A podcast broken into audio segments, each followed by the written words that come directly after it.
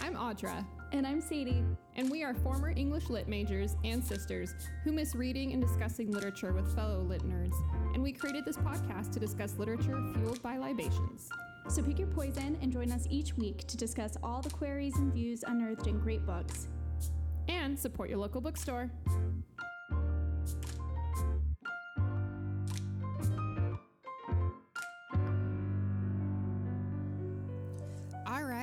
Welcome everybody. Um, so, this episode, we are starting to discuss the novel There There by Tommy Orange. I'm so excited about this. What about you, Sadie?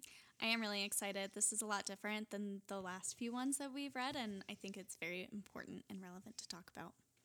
Yes, I'm very excited to talk about it. Um, but before we get going, we wanted to, um, Sadie's going to give a little PSA for our next novel that we'll be discussing.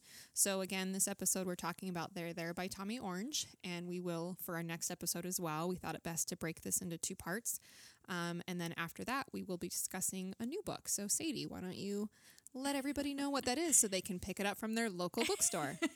so the one I did I decided to discuss next is Alias Grace by Margaret Atwood. I think with the last episode I mentioned a short story by, by Margaret Atwood and it just really inspired me to to want to reread some of the the stories that I've read from her before. So I would recommend everyone read Alias Grace, but hopefully you will now that we're doing this podcast. Um, you should yeah, I haven't that. read it. I'm excited. Oh, you haven't read it?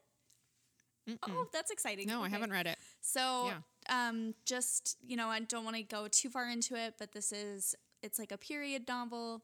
I think it's like 1800s Canada, and it's just about a woman who this is based off of very loosely a true story, who was convicted of murder, and it just kind of goes into her history and margaret atwood has a very interesting theory as far as what happened and it's it's a good kind of mystery novel um, that also I think dives really deep into just like the female experience that you know an well an immigrant female experience specifically that um, you know that we would have seen a lot in the 1800s so it's a good one. I'm excited. Awesome. Yeah i'm excited. I'm excited to read it. And i do i did read that there either was or is a netflix series. Yes. Um, based on the novel as well. So maybe that's something to keep in the back of our minds. Maybe we'll, after we read, maybe that's worth a watch. Maybe yeah. that's something to discuss as well. So we'll see what happens with that. Um, awesome. Well, thanks, Sadie. A good recommendation. I'm excited for it. Thank you. Um, so, what are you drinking this evening? What's your libation to go along with our discussion of there, there? So, tonight I am having a Sauvignon Blanc. Um, it's from Karen Birmingham uh, California vintage. It's very good. I actually, I usually don't like white wine a ton unless it's a very warm outside.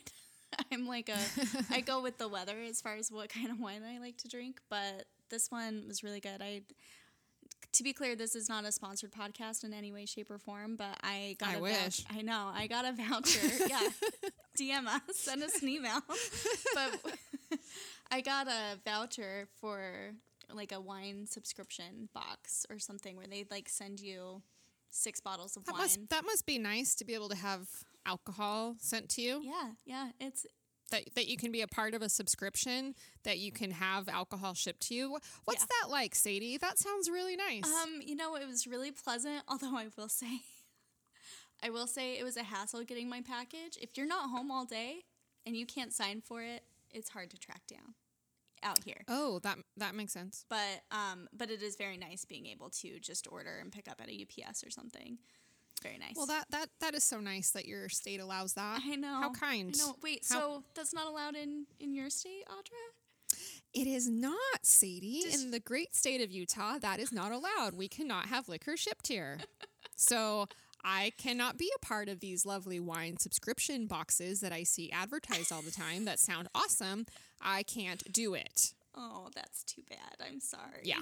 It's all right. That's all right. Moving on. My libation, since I can't be a part of a wine subscription box, it's not wine.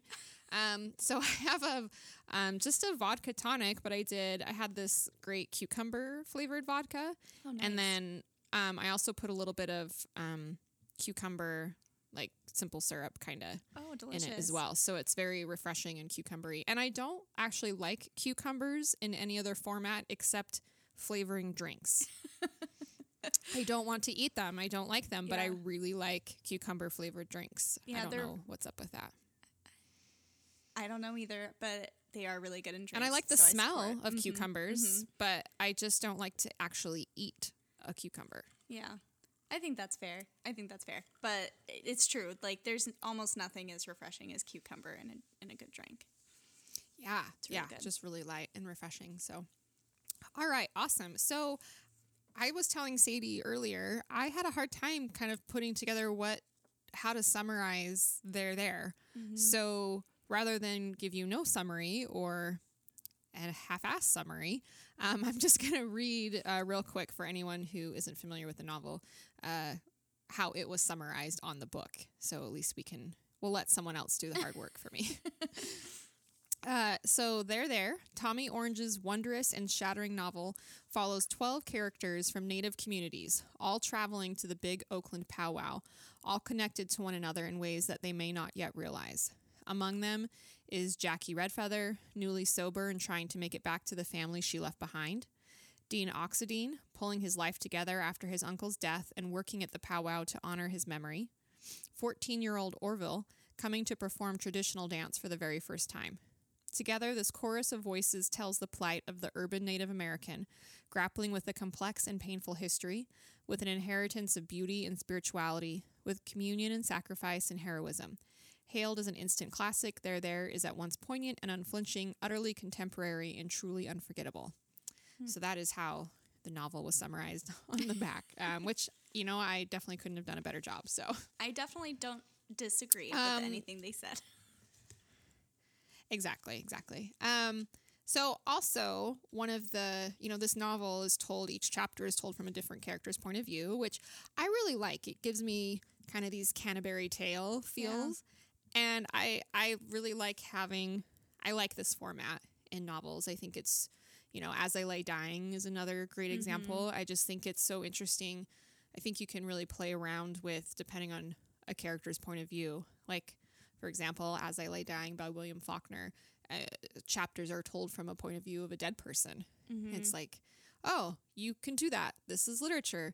You can give that a voice. You can do anything. yeah, like it's it's very Um, Yeah, fun. so I just I really like it. Um, it does make it somewhat challenging. Um, you'll have to let me know what you think, Sadie, because sometimes I, I had to keep flipping back to the cast Yeah. of characters, which is probably common. I mean, that's why it's in there. But um, I do think that there was a lot of characters. I mean, there's 12, which I have my thoughts on why there was 12, but um, so there's a lot to remember. So I definitely had to keep flipping back and forth. What about you? What did you think about how it was stylized that way? I really liked it. Um, and I liked it too because, you know, obviously a lot of these stories like weave together in indirect or direct ways. And I thought it was interesting to see certain characters from an you know one perspective and then later on in the book after we've kind of like made assumptions or opinions on who this person is and and what they're doing and then we get their perspective later on and we get like this greater context of who they are. And it kind of i liked that because i think it kind of made me um, question my own kind of biases which i think is always really good and really helpful it's i think it's always good to kind of i think if a book can have enough empathy to give characters a perspective even if we don't agree with what they're doing i think that's really powerful for the reader I agree. Yeah, that's a really good way to point it. Put put it. Excuse me. So it's like, even if it's a character normally you wouldn't like, say if this was told from just one perspective, mm-hmm. letting them see, letting you see what's going on inside, putting a voice to them, it enables you to have empathy for someone maybe you wouldn't before because it, it gives them more dimensions because now Yeah. you're getting something from their perspective. So yeah, that's a really good point. So I um because at least we had difficulty of remembering them all, we were just going to run through real quick and just name out who they are, just maybe a little snippet. So um I'll talk about Tony, Dene, Opal, and Edwin and Bill. If Sadie, you want to kind of tell the rest? sure Okay, so we've got Tony Loneman. Uh, he's 21, and also most of the all these characters really are, are really centered in, in Oakland, California, which I definitely want to talk about as well about the importance of Oakland. But just to put that through there, so 20 Tony Loman, 21. Um, he's a Cheyenne descendant, and he is born with fetal alcohol syndrome, and he refers to that a lot when he's talking, and he calls it the drome, like from syndrome. Um, and he lives with his grandmother, and he's a drug dealer, deals drugs with a character also in the book named Octavio. Um, and then there's Dene Oxendene. He makes uh, documentaries. He is a part of the Cheyenne and Arapaho tribe, born raised in Oakland, and he's kind of uh, plot in the story is he's putting together a documentary, getting stories from Native people, having them tell their stories about living in Oakland or any story they want to tell, really. So that's what Dean does. Um, and then one of my absolute favorite characters, uh, Opal Viola Victoria Bear Shield. She's in her 50s, Cheyenne. Um, she talks about what happened in the past when she was about 11. Her mother took her and her half sister, who's also in the book named Jacquie, to Alcatraz when the American Indian movement occupied Alcatraz in the 70s. Um, so that's kind of her history. Uh, and then there's Edwin Black. He's biracial. His mother is white, and his father, who he doesn't know, is native. Um, he has a master's degree in comparative literature with a focus on Native American literature, um, but not really doing much with it. Uh, now he has an internship assisting with the big Oakland powwow. And then we have Bill Davis. He's the boyfriend of Edwin's mother, Karen um, Lakota. He uh, is a janitor at the uh, Coliseum in Oakland, which is where they're going to hold the powwow. And he's a Vietnam vet. And then Sadie, would you love like to give your little synopsis Sure. on the other characters? Sure. So next we have Calvin Johnson. He is a young man. He is native, and he lives with his sister Maggie. He owes m- drug money to his brother Charles, who works with Octavio. So he gets kind of involved in this drug scheme.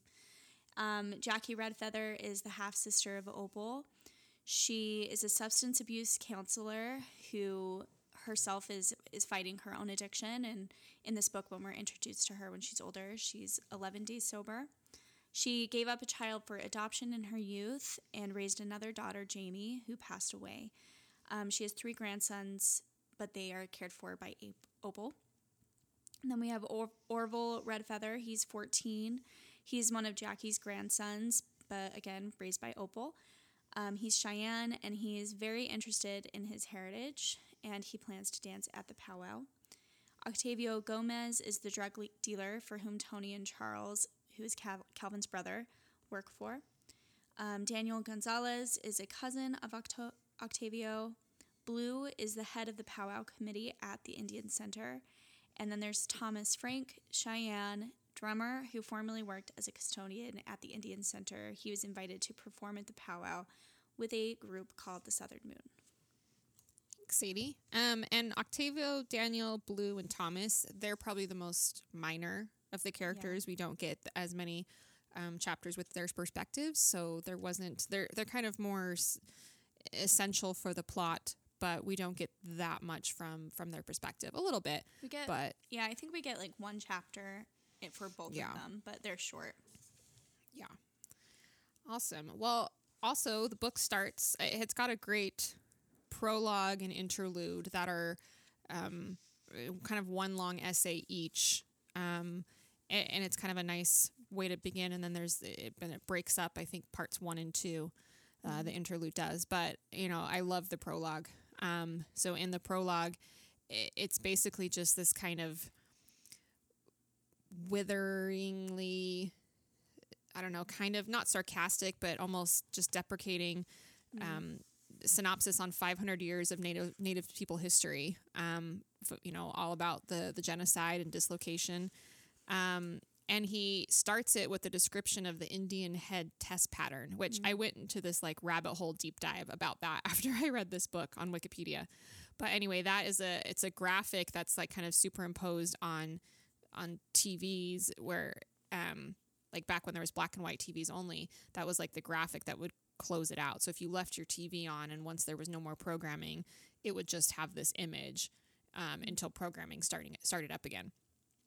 Um, and then he goes all the way back to 1621 and the quote first Thanksgiving, and then just uh, not even touches on all of them, but you know a small number of the many many massacres um, of Native Americans that occurred in in our history.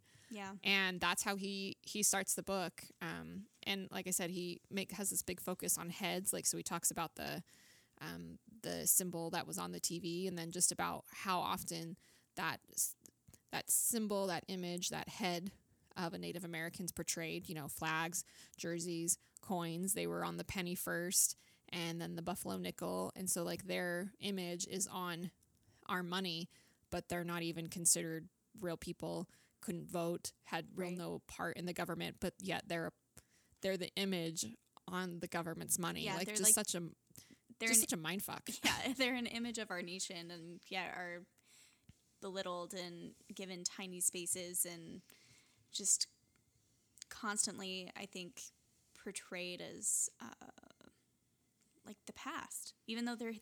they're still there. They're still there. Well, and then he he makes the point that you know their their image was on the penny and then the buffalo nickel, but now those things are out of circulation. yeah. So now it's not even like it's almost like it's erased now. Mm-hmm.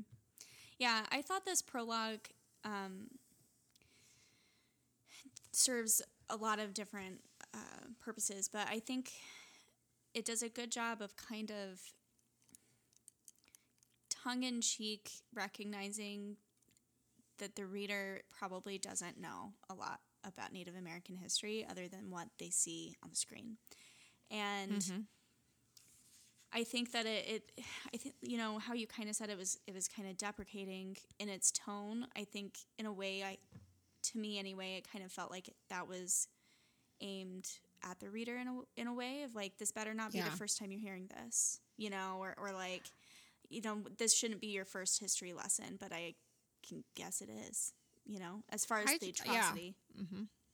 Yeah, and I just loved his that you really get the author's voice. It's like this is a way for Tommy Orange to speak to you, Mm-hmm. um, and it sets the tone for the book. I think it. I think it. It. It puts you in a, s- a frame of mind that you need to be in. Yes. I agree. Like it's like it's like this is what you. This is how you need to. This is where you need to be when you read this.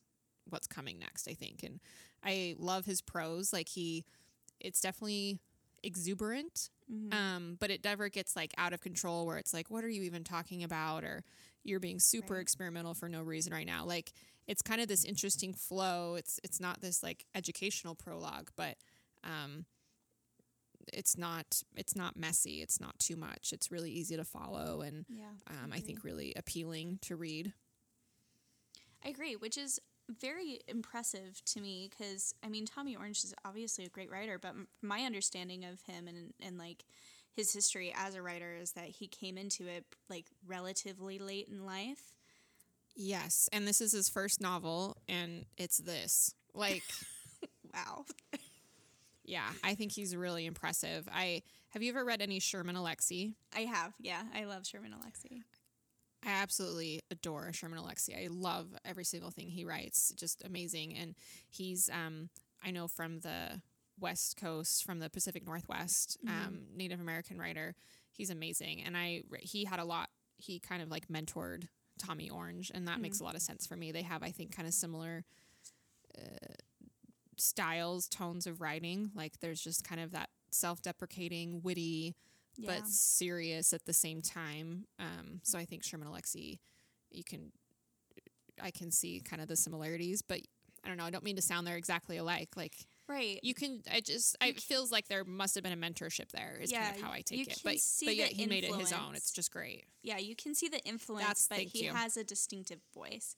Um, and I really Yes. enjoyed reading it. And I think he does a really good job. Um, you know, as we head into talking about like the different characters and their stories, I think he does a really good job of giving each character kind of, you know, it's a, it's consistent as far as I think the way it reads, but it each one of them I think has a clear voice of their own. I think he does a good job of like jumping into the different heads of these characters. Yes. Yes, for sure. Um, so probably good to just run through because there's not much of a plot. This is really kind of just uh, it's it's just a short plot. I don't know how else to say it. That sounds dumb, but there's there's not much time that passes. Basically, this is uh, it's each chapter is told from a different character's point of view, and they're talking kind of about their history and being Native American in Oakland, California, also specifically, and then all culminating where they're all involved in or somehow a part of a big powwow that's happening in Oakland, California. And at the powwow, um, there's some of the characters are attempting to rob it, um, and it, due to needing to pay drug dealing debts, basically, um, they make a gun with a 3D, d printer. Super interesting thing to have in the book. I was that was such a I don't know interesting way to do it, um, and that's how they get it through the metal detector anyway. Um, and it ends up being a mass shooting at the powwow due to this kind of robbery gone wrong, and and then it ends with with that and with deaths and some that we don't really know, and that's where it ends. Um, so that's kind of the plot, and then we've got characters telling their their backstories and their histories, but there's not much time that passes in this, so that's kind of the gist. So a lot of this is really just all about character points of view and development, and the plot's kind of secondhand until the very end. Yeah, I think each each chapter to me kind of feels like a a different character reckoning with the question of what it means to be Native American and how does one like connect to a history that's so fraught with violence and destruction and um, erasure. And then, you know, also just like I think there are so many good questions too about like what how does cultural identity make you a part of a culture? Like outside of like do you mm-hmm. have to be raised in it? Do you have to be raised knowing the different aspects of the culture like the dances or the songs or the histories or whatever? Does or is it about blood? But then if you make it about blood that you know like historically in native american past like blood quantum's been a way to erase them this whole time Right. and tell them that they weren't native or you know they weren't native enough and it's just kind of a, a complex idea of identity and i think each chapter is all of them grappling with those questions in their own ways and um, i don't think that there's really a right answer it's just an individual kind of thing Yeah, I think he, the the idea, the question of what is a Native American? Am I Native American? What does that mean? What does that look like? You you know, it, it- those questions are just constantly being raised by pretty much all the characters in one way or another, and about you know, it, I just can't even imagine and how uh, like off putting that must be. But you know, you're you're trying to like remember this past that is so disfigured by um, who's who would talk about it, and it's disfigured by trying to ha- have this erasure, and I mean, and then it's this history of genocide and relocation and bigotry, like all, just like such a horrible, you know, and, and then to try and figure out how do you how do you I don't know reckon with that? yeah how do you fit where into what it What do you have? Yeah, yeah i think, I mean, I don't know. I, I can only imagine, but Yeah. I mean that's that's something too that I think that they talk about in the interlude um, is that if it's not something you have to think about, then you're very lucky. Like you're a very lucky person. If this is something you don't have to reckon with and you're not forced to from a very young age to reckon with, um, that's how you know you're privileged. And that was really, I think, poignant for me to read. Um, I think I think especially I mean just not to get like too caught up in modern day events, but like I feel like that has been a reckoning that society, American society especially, has been kind of facing this last year.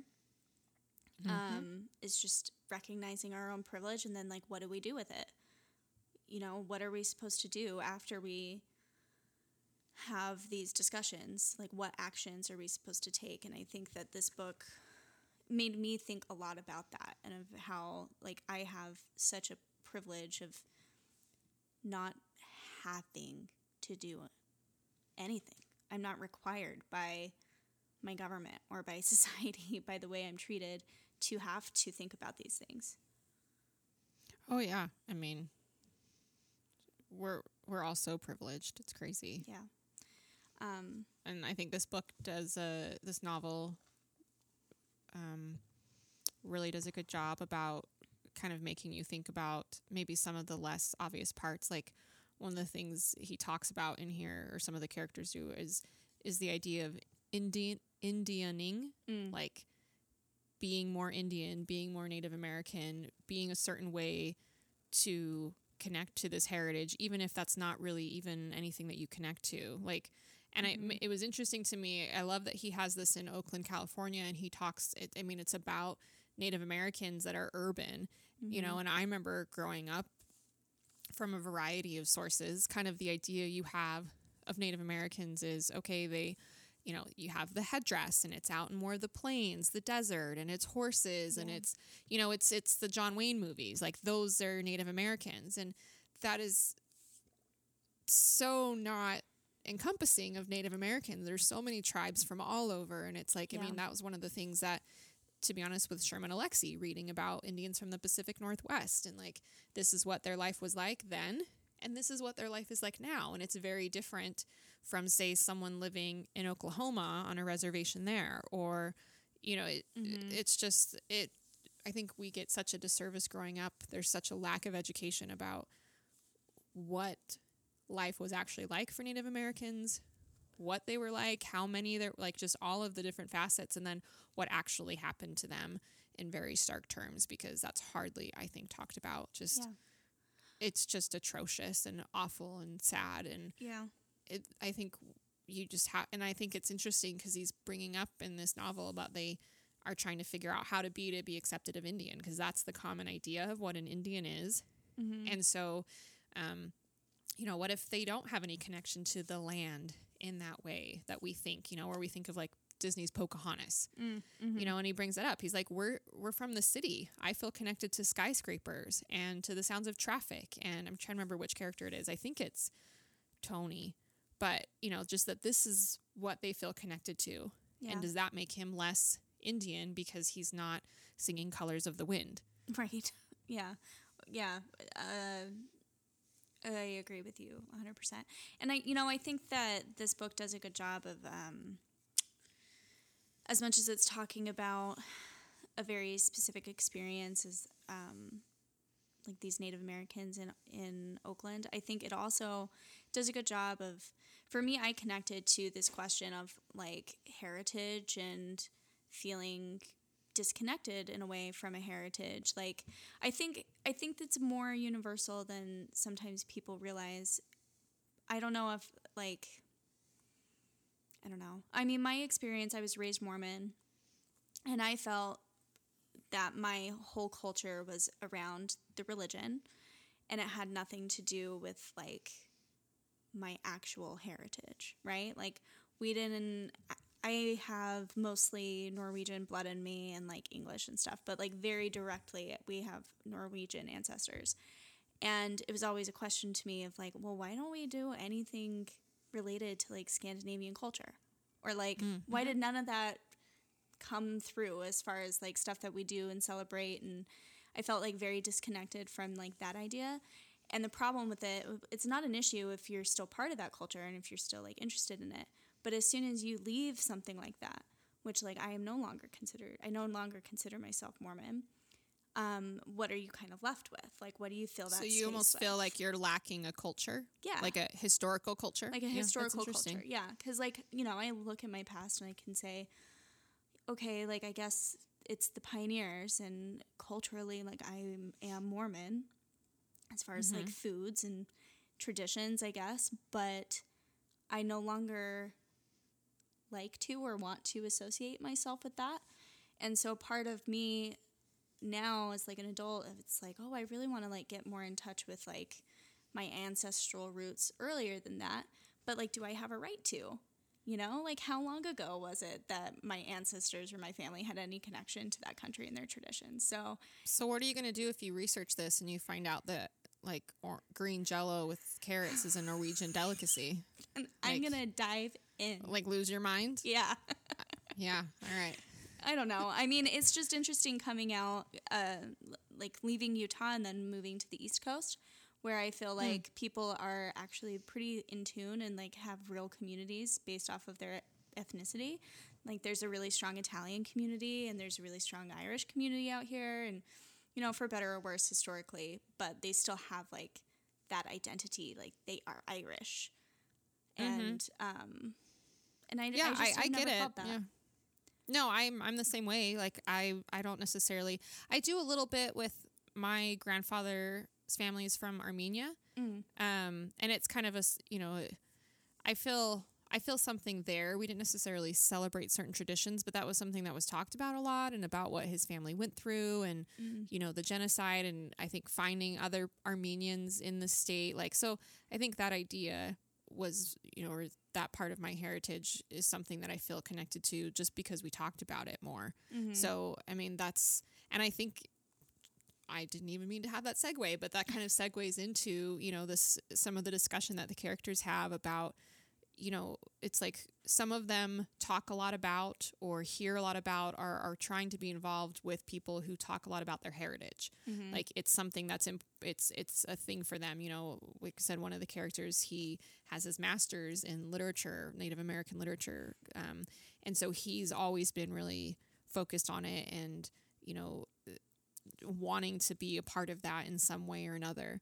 You know there's a couple of the other characters like who maybe aren't he, he don't they don't seem to have as much of a focus on finding a way to connect with that heritage. Like it's not as important to them. And i think the book makes a good point of you know p- people connect with it in different ways. And Yeah.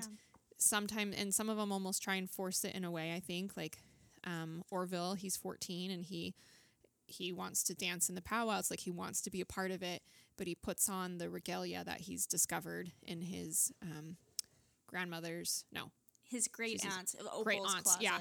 yes thank you and it's like i'm looking at it but it feels off like so it's like there he just doesn't quite get feel this connection or it's not there and i think it's an interesting point that you may not just instantly feel connected to a certain kind of heritage either you know and it doesn't it doesn't mean you're any less native american i think it almost makes that point of like if you dress a certain way or you know practice like i don't know practice in a certain way being native american Mm-hmm. like you're less than or something. And i think it brings that point of i don't know what does that look like? Because it's that's just so there's no real clear answer. And it's all about if they feel Yeah. connected to it or not. And with uh, many of their histories i can imagine it would be really hard to feel connected. You know a lot of them have parents that were dealing with their own demons too much to the point that they couldn't care for their children or Mm-hmm. you know i mean tony he born with fetal alcohol syndrome and lives with his grandmother like they don't necessarily have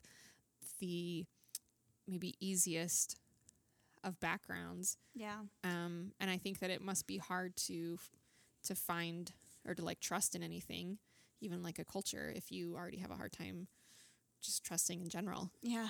Well, I thought um, there's a one of the chapters I think where um, Dene is interviewing Calvin, and he kind of talks about like what's going on in his head as he's recording him, um, and he says that like sometimes the absence of a connection says just as much as sure. a story with a direct connection. And so like that's why he just wanted to record and let this guy just talk. And um, I thought that was really interesting. And, and, and kind of back to Edwin, you know, who gets a degree with in Native American literature. You know, he's raised by a mother who is white, and he never knew his father, who was the connection to Native American culture. And so, like, I think him going into that is him, you know, kind of like frantically trying to like grasp a piece of him that he knows is inside of him. It's a part of him, and um, trying to grasp onto it, but like it doesn't. It still seems to be a process for him, right? Because he has this degree, but it still takes a while for him to kind of like interact with the community. He's almost like Yeah. forced to participate at some Mhm. a little bit. No, I I agree. And I think that that's got to be a really hard thing to, to deal with to have a part of yourself that you don't really know or understand. And I think that a lot of the characters um, in the novel, they deal with it or talk about how other Native Americans deal with it by kind of numbing, Mm-hmm. you know, and just how high the rates of alcoholism are and drug addiction. And that a lot of that has to do with, with numbing, right? Yeah. And I don't know, I'm, I've been learning a lot from uh, Kendrick, my husband, about like Jungian psychology and there's all these different parts of yourselves. I'm I'm not saying it correctly. He'd probably be so mad at me for butchering this, but there's different parts of your personality and one of those is like your shadow self and some things I think are hard to recognize and grapple with and accept and deal with, but you mm-hmm. can't really be a whole healed complete person until until you do and knowing all of those parts and I think that these characters there's a lot that they don't know or they don't want to know and I think that's got to be really hard to deal with and so they find different ways to numb that to numb that like aching is how I took it like Yeah. I don't know Well, I I, think really that's interesting. I think that's what Tommy Orange is trying to say too. Like it's, you know, you can say that on an individual level of all these people trying to reckon with this history, but I think he's also like talking about the country, and he's talking about how we as a nation have not reckoned with our history, and we haven't fully acknowledged What? it. What? What? no are you kidding me what you know but i think he's talking about how you know it's that's not this isn't in the past like the actions that our ancestors have taken or just maybe not directly our ancestors but like the actions that have been taken by our government that we actively you know benefit from um if we don't reconcile with that like there are still people being hurt and traumatized by that past. And Tommy Orange get, presents us with 12 of them, you know, not to not to mention all the other people that they interact with. And um, I think it just goes to show that it's there's this is very like it's very real and current and relevant to this isn't history. This isn't a massacre that happened 200 years ago this is people who are still like being affected by those atrocities now as we speak Yeah, I mean, and it's just like thinking about everything that happened. You know, this is a people and a culture and a history that then was. I mean, there was mass genocide, but then also relocated. So here's here's how you are living. Here's your life. Here's your culture. Here's your people. Your history. That's what you've been doing. Mm-hmm. Now you can't do any of that, and you have to go to these schools and dress a certain way and talk a certain way and and just it's like erase everything about your history to the point where your language is like endangered. Yeah. Like how crazy that must be to have that just trying to be erased so badly and then trying to find it again. And not only that but have other people tell you what it really was you know have have this supposed history of you be used for mm-hmm. people's purposes for whatever they want and have it be so factually incorrect. Like that's just got to be the most disconcerting you know rootlessness feeling. Like to just know that there's Yeah. roots there but then there, it's like they were cut in half and there's layers of dirt between them and then it starts up again. Like i, I think that's how it looks like to me. Well like there's just this big gap. Yeah there's a gap and then also you know apart from just seeing like the way the government and history and and people view your culture like then you see people taking advantage and uh like profiting off of your culture now? Like i think we could go on a huge tangent about like instagram influencers and big companies profiting off of you know native american medicine and history. And it's just i mean it's disgusting. Like if i think about it i just get really mad. But um oh yeah. well i think i really have been irritated lately with there's lots of renewed and good but lots of renewed interest in in psychedelics and and different medicines like that. And Mm-hmm. it's of course you know these white shamans Yeah. from LA like come on. I mean it's just it's all now being appropriated. And i'm so glad that it's becoming more mainstream and popular and understood and not villainized. But at the same time like are we going to do this again like Well, just take something else over that is. Yeah it's like it's the Ugh. difference of appreciation and appropriation right like you know you see these people like and i know some people who go on these like month long retreats to Peru where they're doing like ayahuasca and peyote and like all of these these ancient medicines and I can guarantee that the people administering those and teaching them about those things are not people where that medicine's native to them and their experience. You know, like they're not Well, or- yeah, learning from the exactly. right people. Yeah, and I think it's also becoming a little bit, you know, that's it's becoming something that you get to do if you have a lot of money. Yeah. Um, Well, it's So- taking and like it's profiting and taking those resources away from the very people who created or discovered it. You know, like I like there's a huge like white sage sor- shortage right now. You know, because people just like to burn Oh, yeah, sage in their homes, and like it's an endangered plant. you know, but like it's being sold in. Victoria's Secret or not Victoria's Secret, it's like oh, there's like a company that sold those. maybe I haven't been in one of those in a long time. um, there was a company that sold like I can't remember what they called it. I think they called it a smudge kit, which like is not an appropriate term to use for just like burning herbs. It's a whole ritual, but they sold it in this box of like a sage stick and then like a bunch of crystals and then like a chakra map. And that's where we are.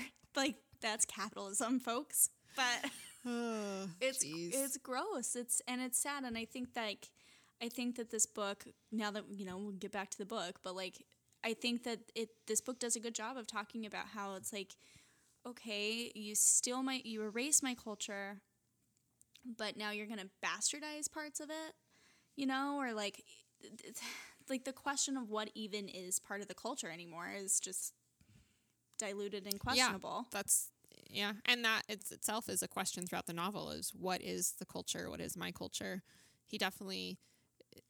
There's so many questions raised, and I love that it's not preachy and here's the answer to the question. It's just that there's just so many questions, and there's so much to talk about and think about. Like, it's just, it's just so intense. Like, there's so so so much that comes out of this novel. I feel like I just love how much it made me think and and I really loved one of my one of the thing I really like about novels or any kind of um, art really is when uh, the artist can kind of tell a story about a certain location. So like this is Oakland, California.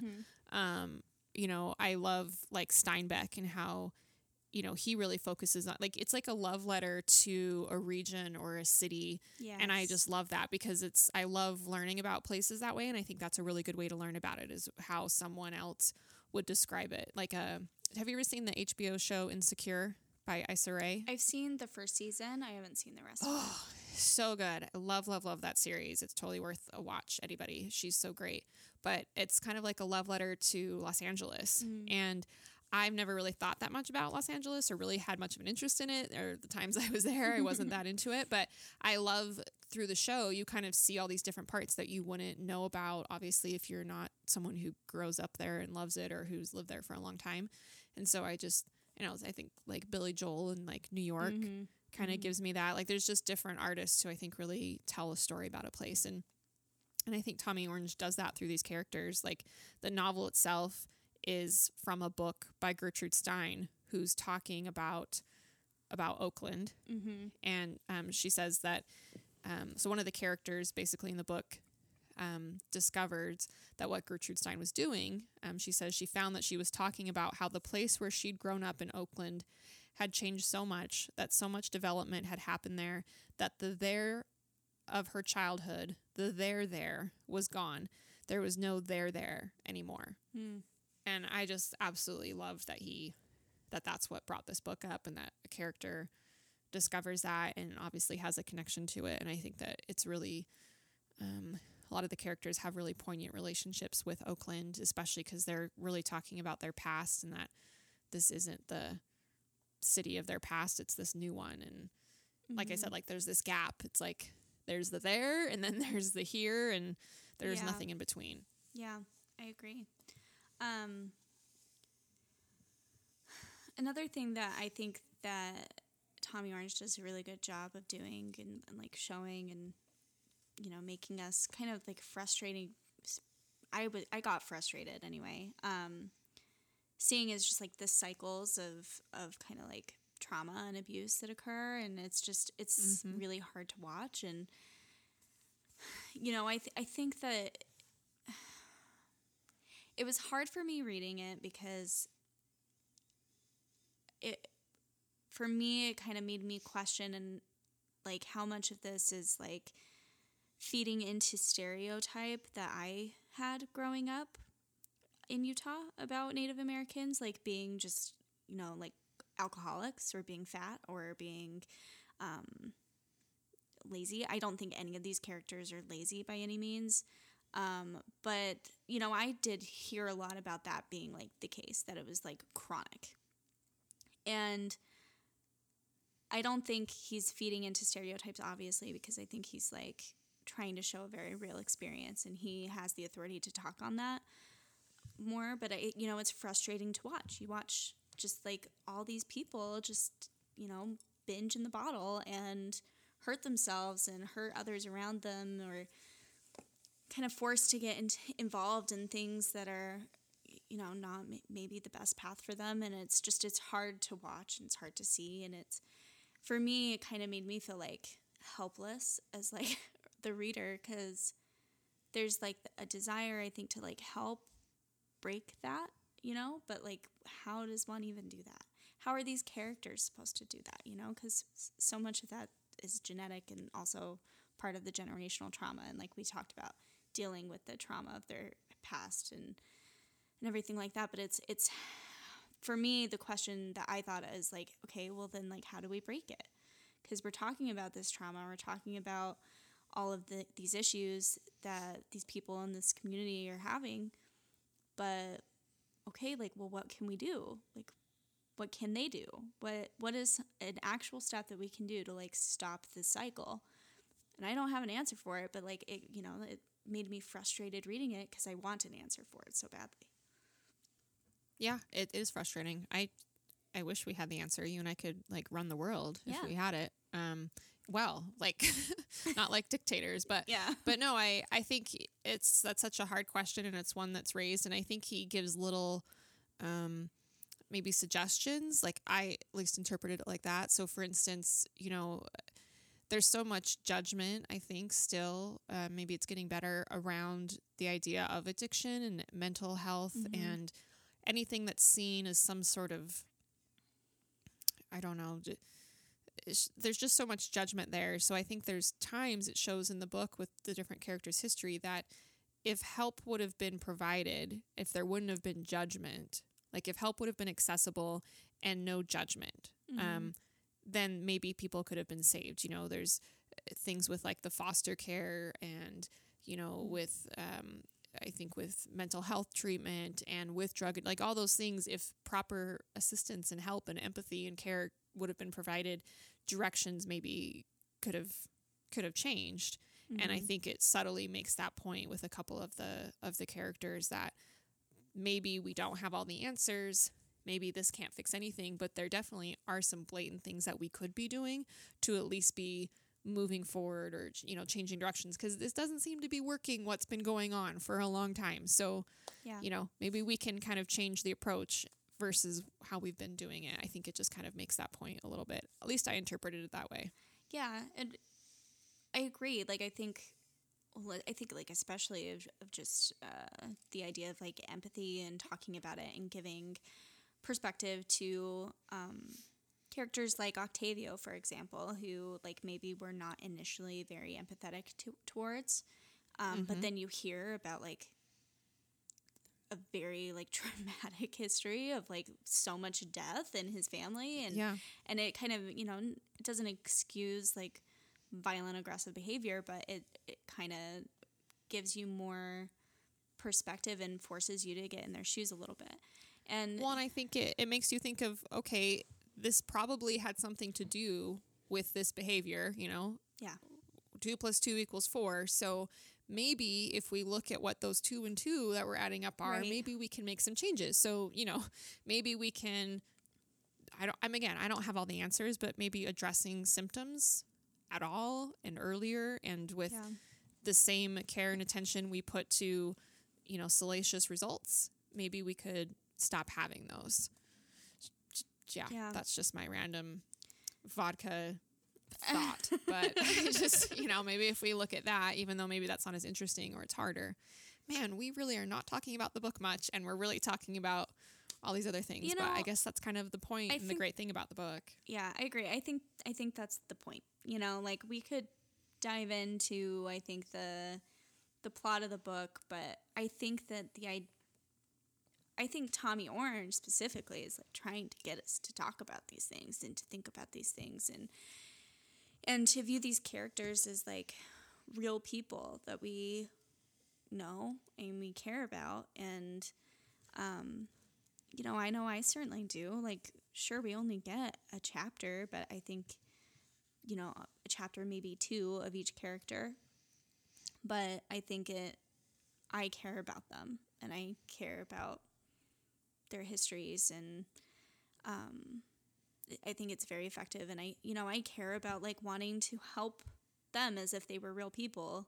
And it's just, you know, it's frustrating when I think in this country, it, it kind of feels like even when you care, it's it's like your hands are tied because so much of it has to do with things above you or you know or outside of you, and you can do your part, but we would have to make every single person in America read this book for them to feel like it was a priority for them.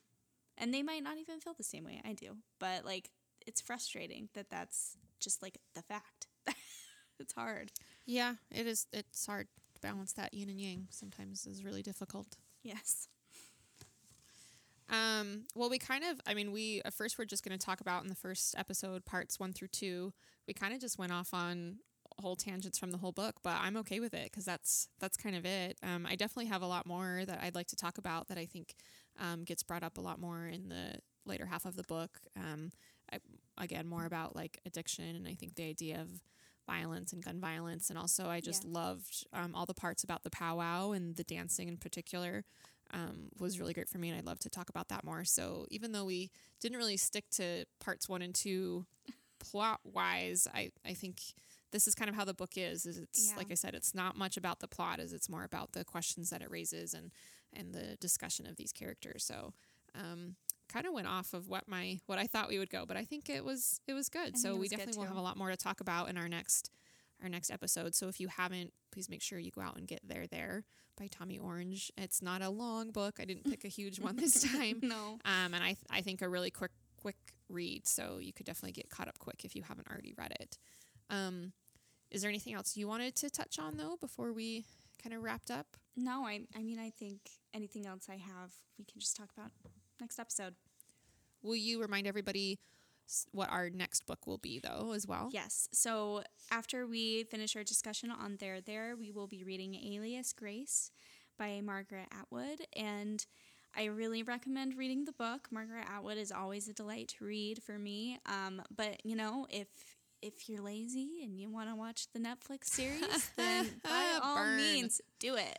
By all yeah, means, be do it. lazy. it's it's totally fine. It's fine. Hey, if don't, it means- don't support books, if- it's okay. If really. it means that they can participate in the conversation, then and they won't read the book, if they're like staunch on that hill, then I'd say at least at least watch the show, but read the Okay. book. Really read the book. Okay. All right. Um, and also thanks again to uh, Kendrick Zane uh, for our lovely intro and outro. I don't know if that's a word, music. Yeah. Um, go check him out on YouTube if you haven't. Just search Kendrick Zane. Um, does amazing, amazing covers. Mm-hmm. Has great original stuff. Um, and I think we're getting to the point where you can finally do live shows again coming up. So Oh, that's so Um, exciting. Yeah, so go check them out if you haven't. Um, and thanks everybody for listening. I did get a message from my friend Charlene today, Oh, great. um, who listens, and she said she finally finished my year abroad oh, and was texting all these things about it. And I just think that's awesome. I'm really glad that she read it, and I hope that she read it because she heard about it on our podcast and thought that it sounded interesting. oh, that's Um, so so that makes me really happy. So thanks, Charlene, and thanks to everybody who listens. We really appreciate it. do. If you have any suggestions for books, DM us. If you there's something that you think we should read, um, if you can, leave us a review Mm-hmm. on Apple Podcasts, even just the stars or something. That's really helpful. So Yeah. thanks everybody. Thank you. All right, see you next time. Bye.